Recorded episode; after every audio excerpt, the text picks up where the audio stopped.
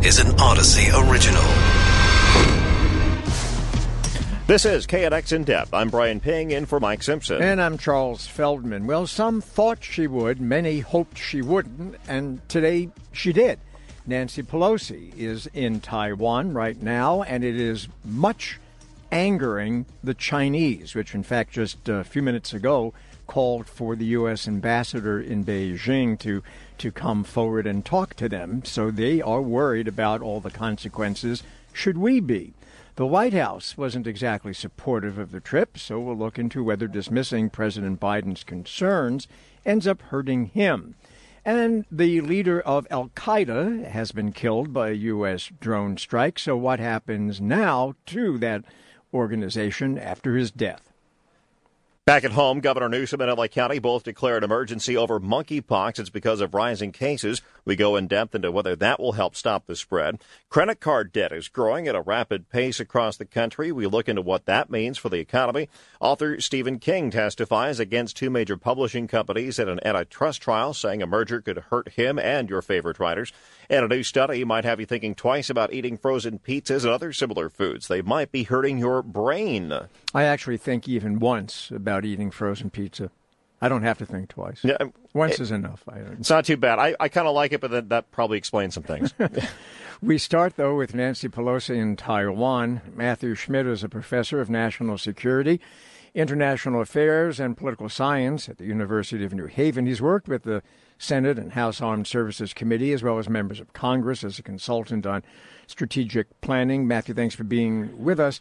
So, this is, I suppose, I suppose one way of, of looking at uh, Pelosi's trip is with Russia having invaded Ukraine. Perhaps she feels that this is the perfect time for her to be in Taiwan as a way of, of sort of saying to the Chinese, "Don't you dare." But I guess the other way of looking at it is, why poke your finger into a tiger? Uh, yeah. So my view here is that uh, this is all risk and, and no upside. I understand why she wants to do it and support Taiwan, uh, and and you know stand firm on uh, on what's going on in Hong Kong and uh, with the Uyghur minorities and, and push back on China. But she doesn't have to do it today. She could do it any time from now. Those other issues are long standing. Uh, doing it today opens up the possibility that China retaliates by starting to sell weapons to Russia, which we agreed to not do just a few weeks ago. So, so I think that's a big risk for us because that's our number one foreign policy priority right now. What went into the decision making process for her to go in the first place? Like you said, it's the uh, reward may not uh, outweigh the risk here. So, uh, how did that weigh into the discussions, or did it, or what does she stand to gain? The truth is, I don't really understand her timing for it. Um, we knew basically the entire national security uh, community in the White House was against her doing this. Biden look bad. It makes him look weak because he's a Democratic president. She's the Democratic Speaker of the House, and she's not doing what everybody knows, uh, you know, he wants her to do. Now, she's done it, and the White House has come out, right? John Kirby has come out and has backed her on it publicly, which he has. But anybody who understands American politics understands that this was a sort of thumb in the face of the White House. I mean, is it possible, and we raised this question yesterday, uh, but is it possible that, you know, things with Washington often are not what they appear to be? Uh, could it be that despite uh, all the, the leaked information that the president wasn't really happy with her going, and the president even saying publicly that the military wasn't uh, happy with her going, that perhaps you know, maybe he kind of wanted her to go, but it puts some distance between what she's doing and the official policy of the United States? Well, I think that's possible, right? The, the advantage of the Speaker of the House going, banking official, she's second in line, presidency behind the Vice President, and she can do this. And in the American system, the president can basically signal behind the scenes, hey, this is not my policy, but wink, wink, right? Clearly, the U.S. government also supports what she's saying. So he can sort of have his cake and and eat it too in this case and, and have this kind of deniability. And I think that's what they're doing right now publicly. But privately, uh, my sense is close to the timing of this trip. So uh, Beijing promises some sort of retaliation. Probably means they're going to fire some rockets into the ocean. Uh, how concerned should we be about uh, what might happen on their end in the next couple of days? So what it looks like happened uh, last night before she arrived and today is that basically the Chinese towed up to what's called the, the median line, which is the, the, the line of demarcation halfway between Taiwan and mainland China. They basically flew the jets up there. They touched the nose of the line in the sky and turned around. Um, they were engaged in what they called, uh, you know, tar ominous, but really what it meant was sort of standard sizes. Um, and then, of course, they called, as you just heard, they called the, the ambassador in. So I think China understands that it doesn't want to risk this either, and so it's gonna it's gonna you know put a lot of firecrackers up in the sky, but no real bombs or anything else. My worry is what happens with arms to to, and what happens down the line in terms of China increasing their cyber presence and cyber attacks in the U.S. and cyber espionage and these kinds of things, as basically saying, okay, right? The, the, the, the cover is off here. We know that the U.S. is now absolutely committed to defending Taiwan in a way that we disagree with. Professor Matthew so, Schmidt, uh, expert of international affairs at the University of New Haven. Professor, thanks. As we mentioned before, Nancy Pelosi's visit to Taiwan was not exactly endorsed by the White House. It didn't condemn her trip, but wasn't terribly thrilled either. At least that's what they said publicly. So, what does this do to relations between the Speaker and the President? Susan Page was the USA Today Washington Bureau Chief, author of Madam Speaker Nancy Pelosi and the Lessons of Power. Susan, thanks for being with us. Hey, um, it's great to be with you again. So, uh, you know, as I said, the the president, the White House made it at least publicly clear that he was not in favor of her trip. He he publicly did say that the military was against it. She ends up going anyway. The president, of course, not doing very well in the polls. Does it make him, as the the head in, of the Democratic Party, in effect, look weak? Well, I think not to those who have ever met Nancy Pelosi.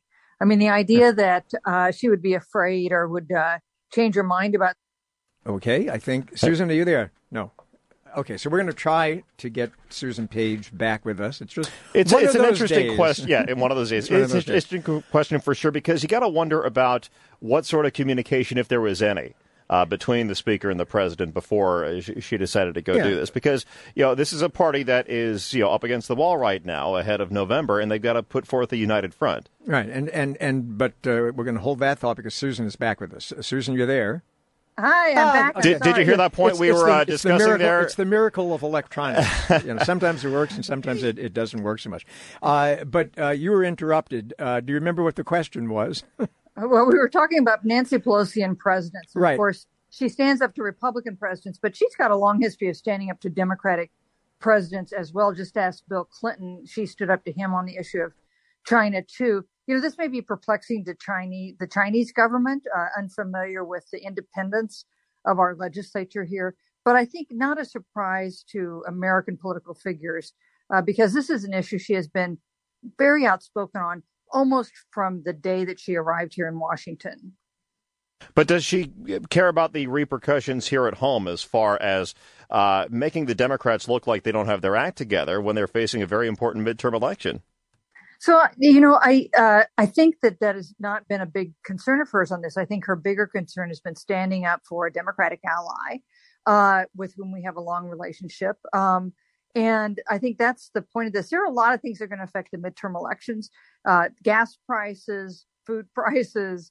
Uh, you know what happens on access to abortion. I think the view here would be that this trip to Taiwan is not one of the things that's going to be a big important issue in November. You know, we raised this question in our last segment, but you know, you know your way around Washington, so I'll raise it with you as well. Is, is it possible that uh, this isn't what it appears to be, in the sense that uh, you know the the president gets his cake and eats it too? Uh, he publicly uh, makes it known that he's not thrilled that she goes. She says, in effect, "I'm going anyway." She does. Uh, but maybe there was a wink and a nod on the part of the president because it allows the Speaker of the House to make the statement that maybe he can't make. You know, I think we should distinguish between Biden and his administration because you may remember President Biden three times since he moved into the White House has gone too far in talking about U.S. willingness mm-hmm. to defend Taiwan right. against a Chinese military attack. The White House aides would then go out and try to walk it back, saying there'd been no change in policy. So I think Biden is not so far from Nancy Pelosi's policy on this. But you talk to people in his administration, they are very concerned about some of the repercussions. And the number one repercussion they're worried about is whether China will begin to send arms to Russia in the battle against Ukraine, which is a foreign policy issue that's now dominating a lot of their time. What does she hope to get out of all this as far as real change or improving anyone's lives there on in uh, Taiwan or for the cause of democracy around the world and not just for personal legacy? Well, there, you know, there, China has taken a more aggressive stance toward Taiwan recently, raising concerns that the equilibrium there is about to shift. And I think her view is her going there, making this statement, the first, the highest ranking official to go since Newt Gingrich in 1997, that that sends a statement that may be helpful to Taiwan in trying to maintain its its uh, standing as a democratic ruled place that is also recognized as part of one China. Uh, how so? To make it more assertive? Uh, well, no, to, to make no to make the the the apparent cost to China higher if they attack Taiwan. So, so she's she's there now. She then continues the rest of her her trip uh, through that region, and, and then returns. Um, in your mind, is there a sort of a timetable when the Chinese, if they're going to act, are more likely to. I mean, they've already uh, asked, uh, you know, for the U.S. ambassador to, to come uh, over to to uh, to them in Beijing.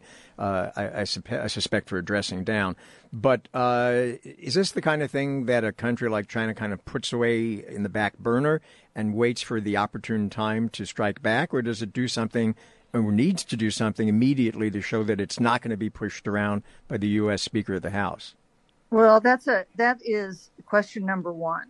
Uh, and will they take offense at this? And there'll be some action, some consequences, either while she's in Taiwan or after she has she has left Taiwan. Uh, and you know, we have heard a lot of rhetoric today. We the American ambassador called in in Beijing. The U.S. the Chinese ambassador to the United States spoke out. We heard very tough rhetoric uh, from other Chinese officials saying that if you play with that President Xi told uh, President Biden when they spoke on the phone last week that uh, that if you play with fire, you'll get burned. So there could be consequences, but we don't know whether there'll be rhetorical consequences, but not ones that rise to say some kind of military threat.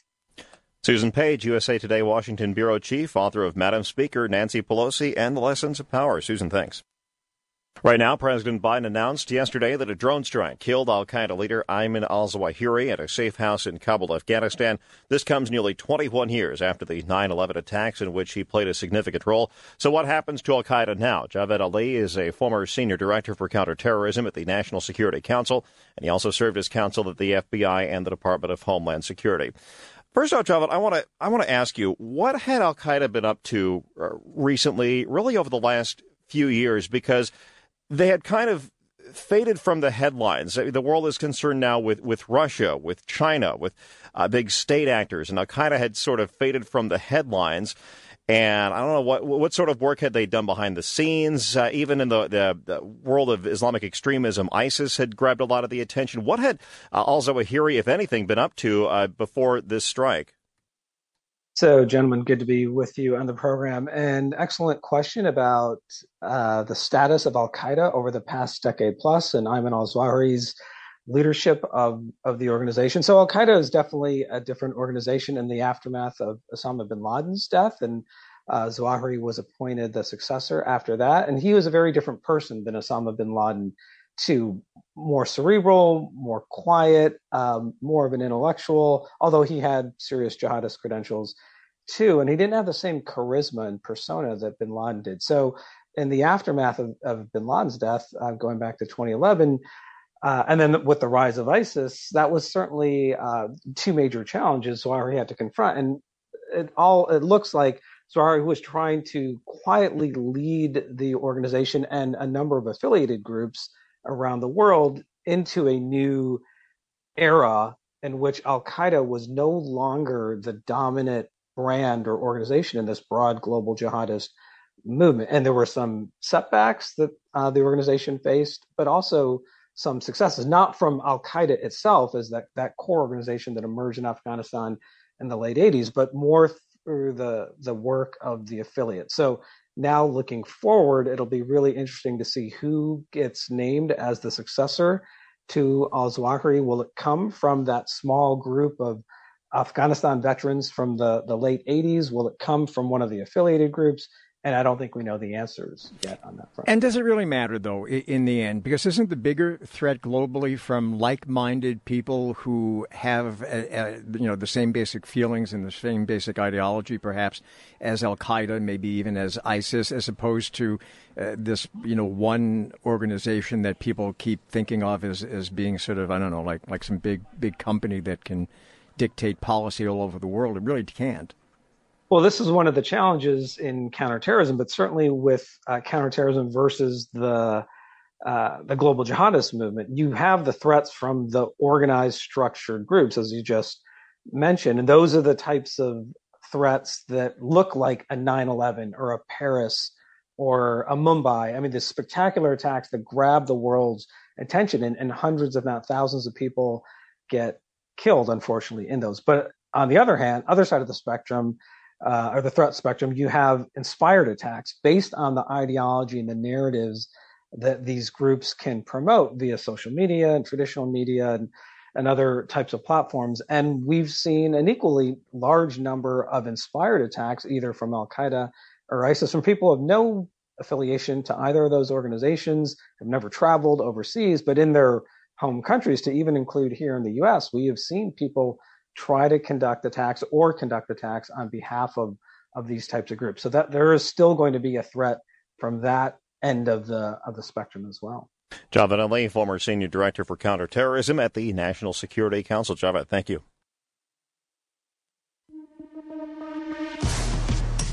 This is KNX in depth. Brian Ping in for Mike Simpson. I'm Charles Feldman. Governor Newsom has issued an emergency declaration because of the rising number of monkeypox cases in California. An emergency declaration was declared here in Los Angeles County, too. And the goal is to better put resources in place to try to stop the outbreak from spreading. But is it going to work?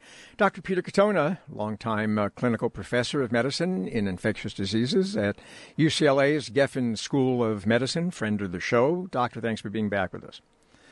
Thank you for having me. So let, us talk a little bit about because uh, there is some confusion, I think, out there, and, and there aren't uh, as many as yet uh, vaccines available. Who does need to get vaccinated? Who doesn't need to get vaccinated?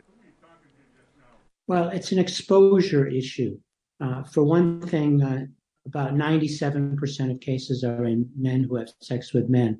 So people who are sexually active in that category are going to be high on the list of vaccine candidates.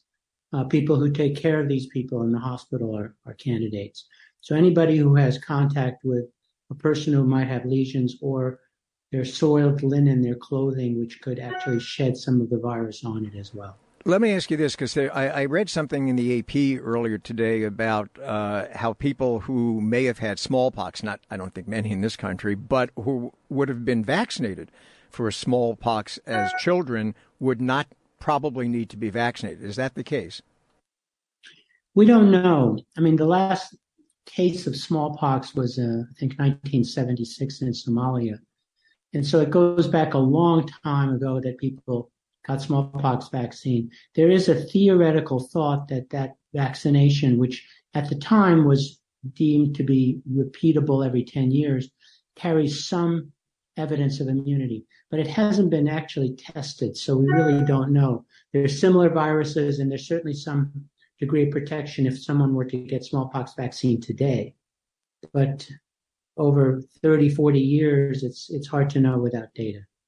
So, an emergency declaration, what does that mean? Well, it means money primarily. So, uh, how is this money best deployed now that the state and county have both taken action? Would it be best if they coordinated, or how should this play out?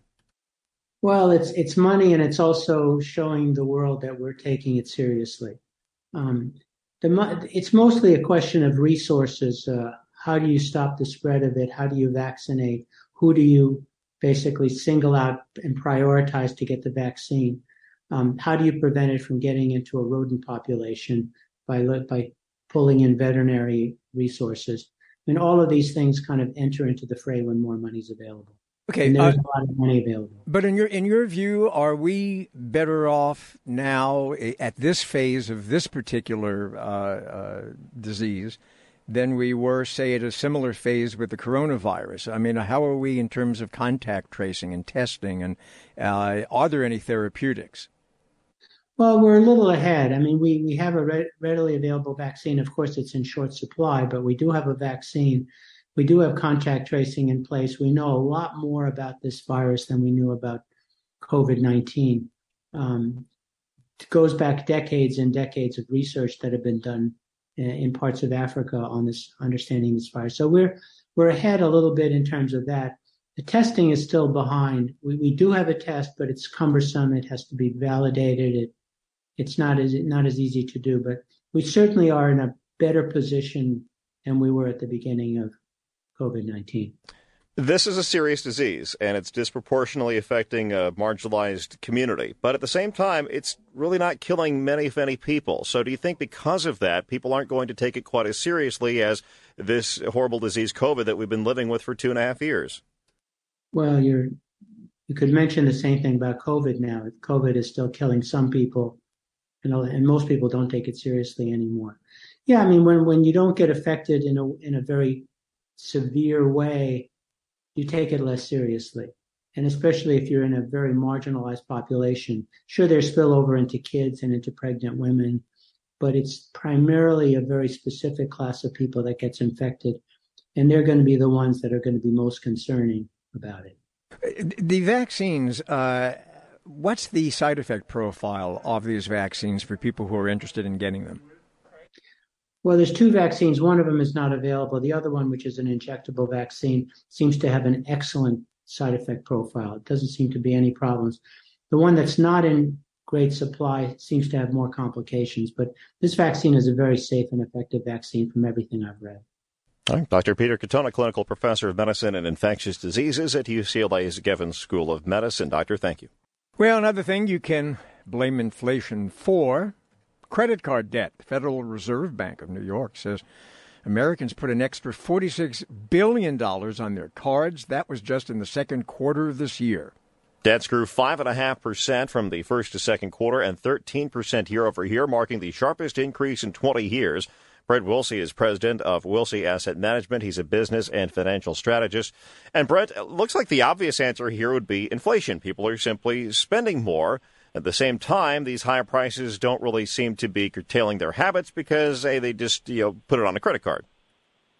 Uh, and that is partly true. And I was trying to dissect things and see, well, what else is really going on here? Because yes, we have inflation. Yes, things are costing more, but there's some other things going on as well. I mean, I don't know about you guys, but I think I get two or three solicitations a day. It seems like for credit card companies. There's a heavy marketing thing from banks and and financial companies for credit cards. So they are trying to get more people to do that. They're succeeding on that side.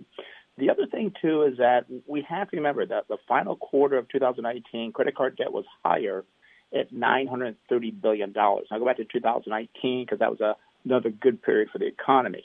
But the other thing too that's going on is a couple of things. Is one, people have jobs. Uh, the JOLTS report came out today, which is a Job Opening Labor Turnover Survey.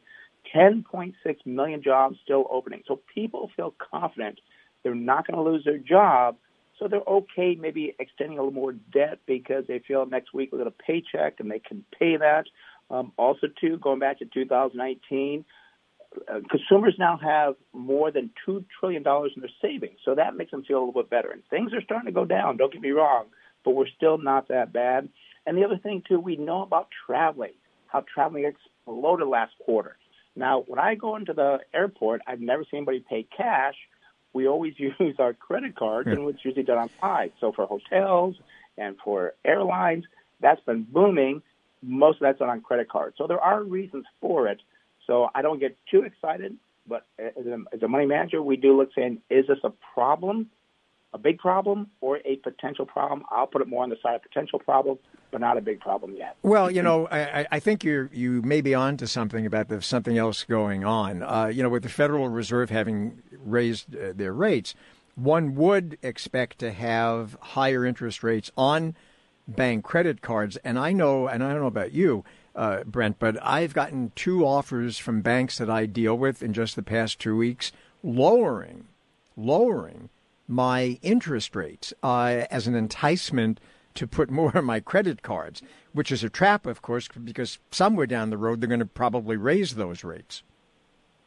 You know, and that very well could happen, but I would say take advantage of it as long as you're prudent with your credit cards because I always tell people if you don't have a balance on credit cards, make the top rate to pay those off every month.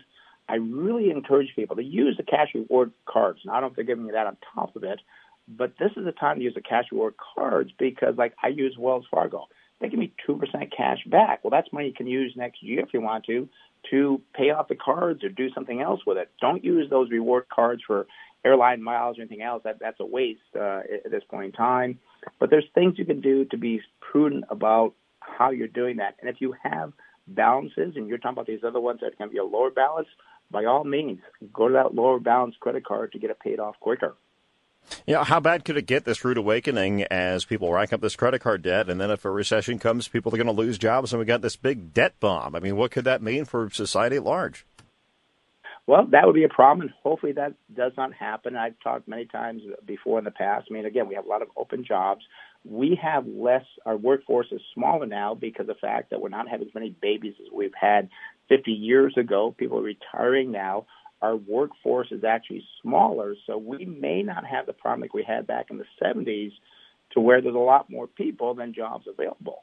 Um, so we may not see a major recession. I do believe this will be more of a mild recession. You may not even know it, except that we hear about it, we see it, and it could also be kind of like self-imposing because, well, maybe I should pull back because we're supposed to be in recession. Even though I have a job and I have savings, I better pull back. So we could almost create this on our own by not spending when, when we can be spending. So we'll we'll see how that goes. But I just don't see a major recession uh, coming around, and I think by the end of the, the year here, we'll see a whole different story. You know, you, you mentioned you mentioned something else in passing that might explain why we're seeing an increase in credit card debt. Uh, you were mentioning like when you go to the airport, people, you know, people don't pay with cash anymore. They buy a, a candy bar, they put it on their on their credit card. Do we know though from the figures how long people carry that debt for? Because maybe they're just putting it on their card, for, you know, for convenience purposes, and then they pay it off at the end of the month. Uh, those numbers, I've seen them before in the past. I've not seen them recently. I do know that people are paying pretty much on time. Delinquencies are are not a problem at all. On on uh, and even we, we own AT and T in the portfolio. AT and T said yes, people are on a day or two behind, but no one's way behind on their payments or on their credit card payments. So at this point, we're still doing well. And a lot of those people, you're right, like myself, I pay it off every single month, which I encourage people to do because I get free money from the bank again at two percent Plus, I pay no interest. It's, it's the best thing to do. So I've not seen those numbers. So I, I wish I could find. Them. If I did, I would definitely share them with you guys. And so, in summary, you want those cash back cards because any other perk nowadays, especially the airline miles, and anything like that, cash is king. Cash is king, especially now. If you got to slow down the economy, you want cash. All right. That is uh, Brent Wilsey, president of Wilsey Asset Management, a business and financial strategist. Brent, thank you. This is KNX In Depth. Brian Ping in for Mike Simpson. I'm Charles Feldman. If a proposed merger between two publishing giants takes place, the entire book industry could change. Penguin Random House and rival Simon & Schuster are looking to become one. And that's not sitting well with the federal government, so there is an antitrust trial going on. But what does Stephen King have to do with all of this? Jane Friedman is a writer, writing consultant, and reports in the book publishing industry. Jane, thanks for being with us. What does Stephen King have to do with this? Well, the government's case centers the question of why authors specifically would be harmed by the acquisition, not consumers. So they brought in Mr. King uh, to talk to that. Well, really, it's because uh, you know the authors don't have as many uh, suitors to bid for their services, and uh, you know we are talking about, if not a monopoly, something pretty close to it. That's never good for the people who are getting paid. Well, the government's case isn't really talking about any or all authors. They're focusing pretty much solely on authors of anticipated top selling books. And that's the exact phrase that they use. So they're arguing that advances for those books are going to decline if this acquisition happens. So the Penguin Random House and Simon and Schuster are two of the big five. And so indeed, if they merge, they would represent an enormous publisher that dwarfs the others. But the case still is just really looking at those top selling books. We're talking about really maybe 2% of all commercially published books, at least uh, as the case looks at the matter. How concerned are writers about this proposed merger? Uh, they are pretty unhappy about the merger. They've been unhappy about these mergers uh, going back to the 1980s and 90s when all of this consolidation started. So literary agents don't like it. Authors don't like it because they feel like it reduces competition. So why should we, the readers, uh, care? Is it because writers would have less incentive to put out quality content, or is there more to it? Well, that's the argument the government is making that if this merger happens, it's going to reduce advances, it's going to reduce authors' ability to make a living on their work and thus reduce the richness of literary culture. But, you know, there's an argument to be made, which the defense will make, which is Penguin Random House, uh, that there is a flourishing literary culture. There are literally thousands of publishers out there, and they are also a very meaningful part of how authors get published. And you know, the case doesn't even touch all of the digital forms of publishing out there, self-publishing. All of that really just gets dismissed in this case. Yeah, I was going to say. I mean, the publishing world has changed dramatically because of some of the things you just mentioned. I mean, you do have a lot of independent publishers, right? Smaller mm-hmm. houses, digital platforms.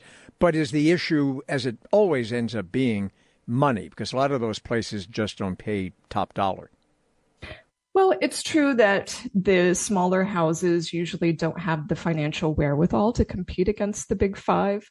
Nevertheless, they still are able to peel off a good number of very successful authors because they're more flexible in the terms that they offer. And there's no, and self publishing, we've seen a lot of authors succeed in that realm and then cross over into traditional and actually play both sides of the field. So, for instance, Colleen Hoover, who is one of the most successful authors today, uh, started off self publishing. You've got Brandon Sanderson, who publishes with the Big Five, but also just had the most successful Kickstarter in history to self publish some of his books.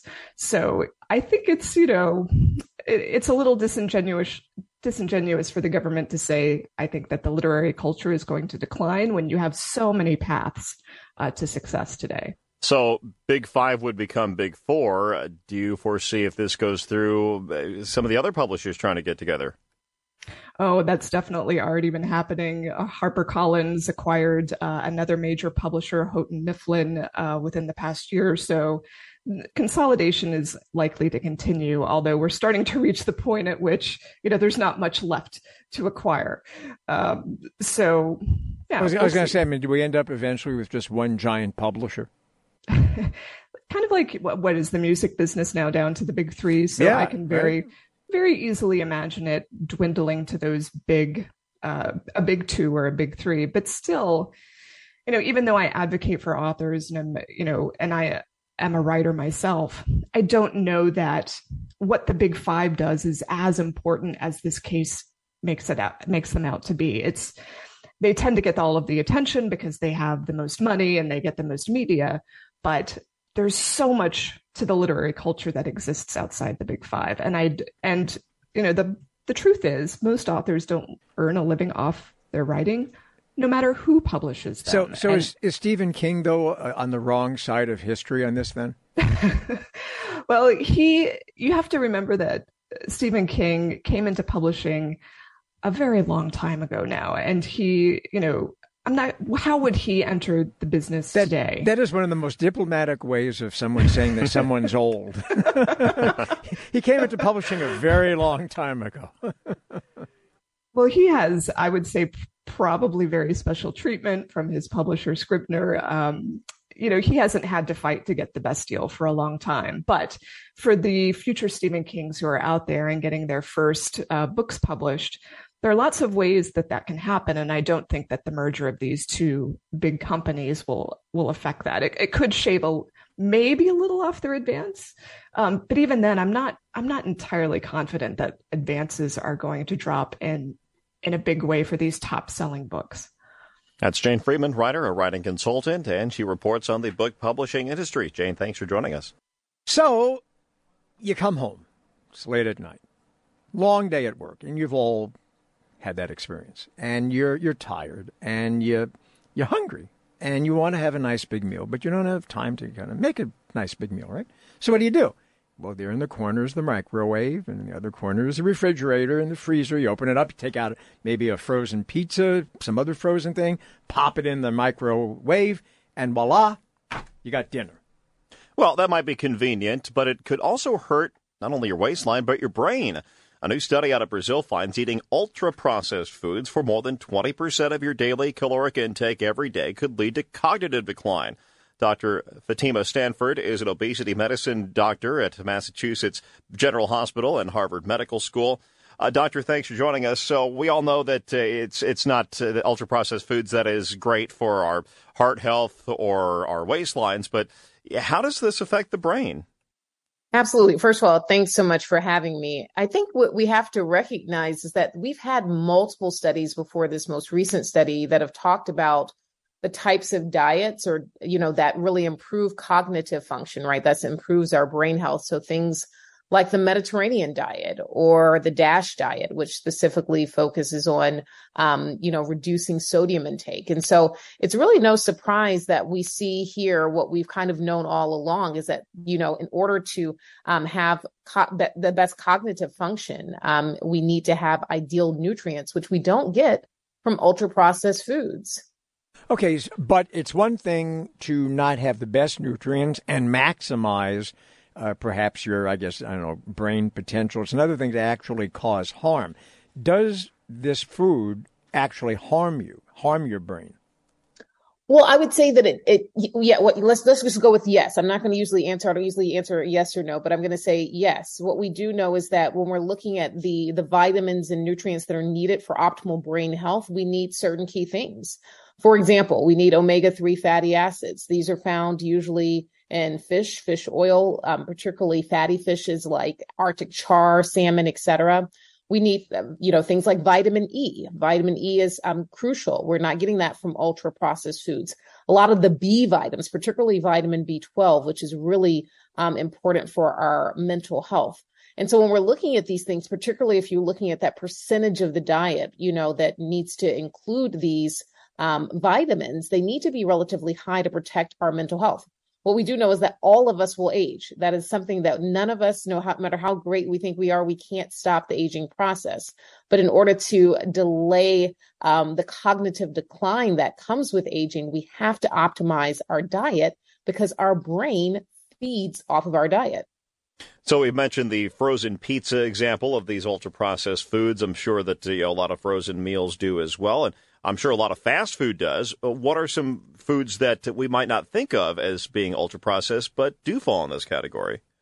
Well, I'm, I'm just going to say, just I just want to define what ultra processed is, because those those that are listening may not understand that. So, you know, anything that's that's you know modified from its um, form and nature is processed. So, anytime you refrigerate something, or freeze something, or cook something, or bake something, that's processed.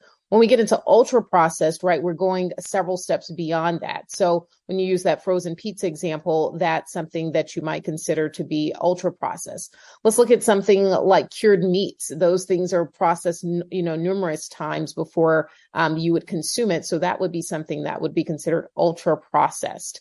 Um, you know, French fries, you know, the all time favorite things that a lot of people really enjoy eating, um, unless you're, you know, getting that potato out of the refrigerator um, or out of the grocery store, you know, slicing it, dicing it, and of course, then putting in the oven then you're going to probably have more ultra processed fries. So I think these are things that people think of. Um, of course, a lot of our baked goods, right? Um, cakes, cookies, pies, etc. Um, um, typically fall within that ultra processed category. So hopefully that gives people an understanding of what we're looking at when we're looking at ultra processed food versus processed food, which includes, I told you, anything you modify from its um, form. And when we do things like refrigerate, boil, bake, etc. I'm so sorry you mentioned French fries. Oh, I know, right? why they never fall in the good did, category. Yeah, why did you mention French fries? Similar. I know. I'm sorry. but but I, I'm but I'm guessing uh, from time to time you've probably indulged in some of this stuff. How do you stop from feeling guilty, how do other people stop from feeling guilty? So I think that you know, I, and this is what I say with my patients, and I think that if any of them are listening, they would agree with this. You know, my thing is not an all or nothing approach. I think that if you want French fries, you know, you can have french fries, but don't make it a daily thing. Make it maybe a once a week or once every other week type of situation. Um, and when you do it in that way, you don't completely deprive yourself of things that are highly palatable, right? Things that we enjoy, they taste good. Um, but we also are thinking, hey, my brain, for the most part, needs things that are healthier than French fries. And so um, that's the way I think to do mean it. like, so that like onion rings? no, I, I've, I've heard a dessert rule where no matter what kind of diet you're on, you can have, well, I mean, stuff that you're not allergic to, a, a thing like that. Yeah. You can have three bites of anything and you're fine. Do you agree? Three Well, I bites mean, and you stop. Yeah, you know, I think I think that's in moderation, right? Like three bites depends on how big those bites are, though, right? Right, so yeah. we don't know. Giant, Are we the talking biggest about spoon in your cabinet. And, Three three forkfuls? Are we talking about three? yeah, just like if you're to You know, like- nib- nibble off somebody's dessert at a restaurant, like three bites yeah no i think that's fine i mean i think that that's a really good um you know rule of thumb if, if we're thinking about those bites as actual bites um and like i said that's that really is a bit more realistic right like an all or nothing approach typically leads us to crave those things that are off limits right so if i say no french fries ever then all of a sudden you want french fries all the time right because i've told you that they're off limits so you know having this this rule of thumb of having small amounts of things that may be more enjoyable but not as great for your body i think is a good way to go Well, there are three of us. Let's all split a uh, slice of cheesecake. That works. I think. yeah you could do that right so Yeah. that you wouldn't have to worry so much I, yeah thi- I think your quote of the day is if you want French fries, have French fries. There- yeah. that's what you would have said well i love would say if you have french fries have french fries in moderation Exactly. moderation, yeah. of- of Do- course. Dr. Fatima Stanford, obesity medicine doctor at Mass General, also at Harvard Medical School. Doctor, thank you so much. Just have one French fry. That's it. Just one. You could probably have maybe. I want fries now. See? Yeah, it's, that's all I more can than think one. of. Yeah. you One know, French it's, it's fry. good for the soul. What was your thing That about evens three, it out. What was three your thing about bite three rule. bites? Three bite rule. So you can have like one French fry, one onion ring, and and one little tiny bit of frozen pizza, and you're fine. I'm putting in the order now. There you go. And your brain, your brain will, will be fine. Well, thank you today. Down the road, I don't know. This has been KNX in depth.